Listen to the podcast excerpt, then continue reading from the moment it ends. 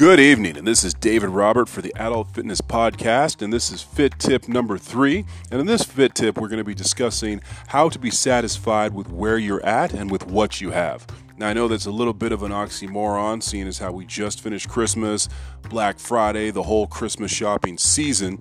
And within the fitness industry, it's kind of an oxymoron to talk about being satisfied with what you have and where you are. But just give me a minute to explain what I'm discussing here. So, as we look at YouTube, Instagram, Facebook, our current culture, and the state of where we're at, not only just commercially, but also, I guess, within um, a purchasing sort of uh, mindset, we see that we're always pushed to buy more, to purchase more, and to want more.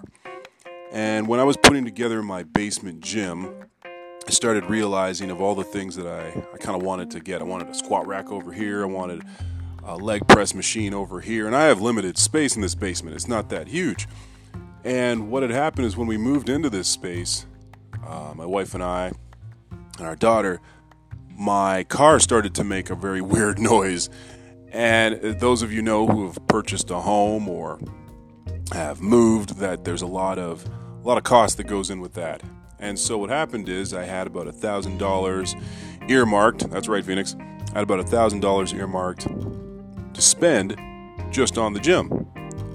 And lo and behold, the repairs for the car cost about $950. So I had to make do with just 50 bucks. Now I had some equipment from before from the studio that I was renting, but I had to kind of piece together stuff. I had to do a lot of DIY equipment, get a lot of sandbags, and I went online and found ways to build uh, farmers walks, uh, bottles out of um, those Culligan bottles fill them up with sand and rocks. But a mantra that I've been sort of repeating to myself whenever I'm meditating is that I have what I want and I want what I have. Now, if you're in a space where you have absolutely nothing and you're trying to get in shape, as long as you got gravity in your body and a floor, you can do push ups, sit ups, burpees, crunches, jumping jacks, a whole host of exercises with just your own body weight.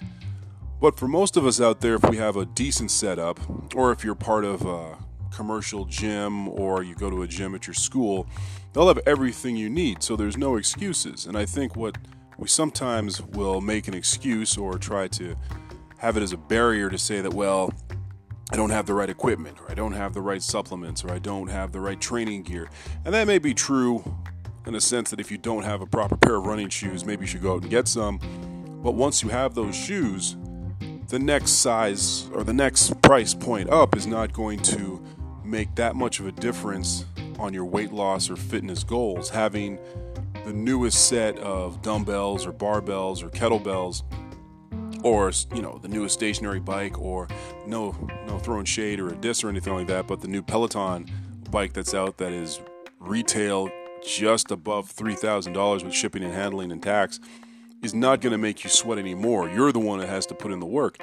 And like CrossFit says, you have to be the machine. So if all you have is just your own body weight, maybe a pull-up bar, a floor, you can you can get the work done.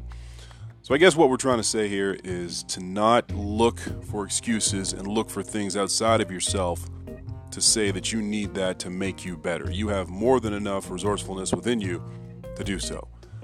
But anyways, um, this is uh, David signing off here with Phoenix the cat. She just woke up, so uh, yeah, we're going to um, get this workout in here. But uh, you guys stay fit and have fun out there.